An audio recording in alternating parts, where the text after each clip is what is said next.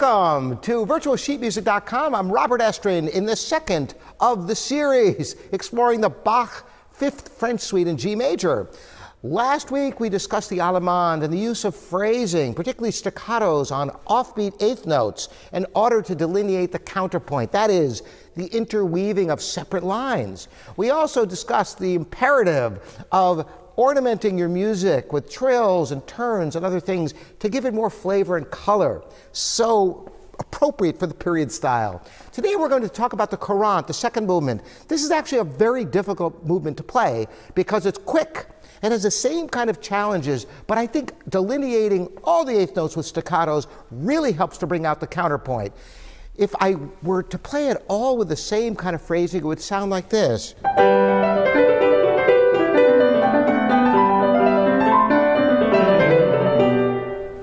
Doesn't have the bounce, it doesn't have the character, and it all kind of mushes together. Listen what it sounds like by playing eighth notes staccato and sixteenth notes legato.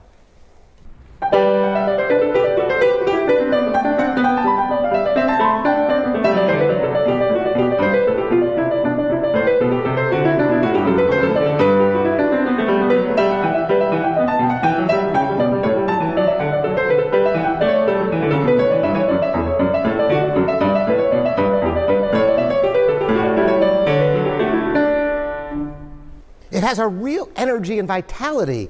You'll also notice that you don't have to play it so fast. When you play staccato short, it gives the impression of a faster tempo. So, this is a little trick that I learned from Horowitz many years ago. Horowitz would delineate notes so cleanly and detached that you could swear he was playing faster than anyone else. But if you put a metronome on, you realize not always the case. All right, so that's one little trick for you. But why is this so effective? Well, because it brings out the difference between the lines. The 16th notes being legato are separated from the distinctly short eighth notes. It's a wonderful technique. I also utilize ornamentation in appropriate places to give more color.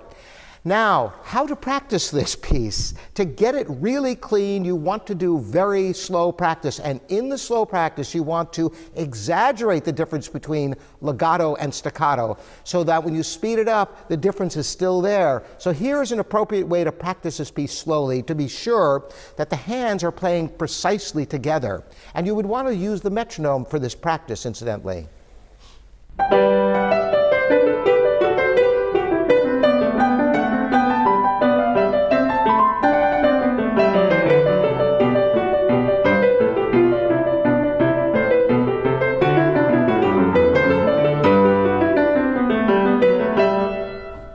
You can go through the whole piece that way, or maybe you just take the half, like I've been playing. Of course, this first section repeats, and there's a second section that also repeats. We're just focusing today on the first section of the second movement, the courante movement.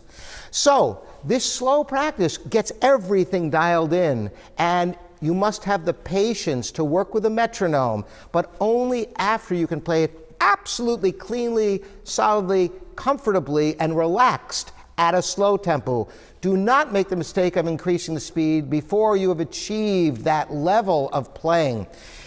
If you put the time in the front end to get total comfort and reliability at a slow speed, the metronome speed, notch by notch, will be easy for you.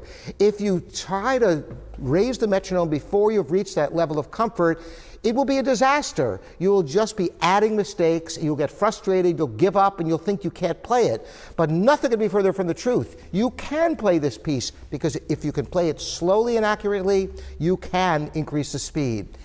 As the speed increases, you will lighten up, you will stay closer to the keys, and that is how you're able to achieve a faster tempo. I want to call to your attention one other thing, and that was how I negotiated the ornamentation and how you want to approach this. And so, for example, in the fourth measure, you have an F sharp to a D, and I play a trill.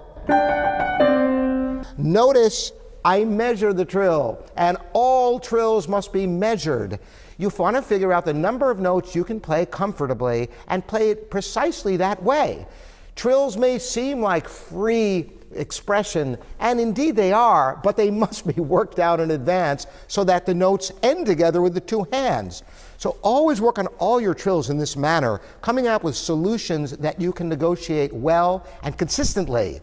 So that's the secret. Work this this movement slowly, get it really rock solid and comfortable, and then do metronome speeds. I would suggest playing the whole first section to the double bar in this manner, and then working out the whole second section in a similar manner. And you'll have a brilliant performance of this courant movement.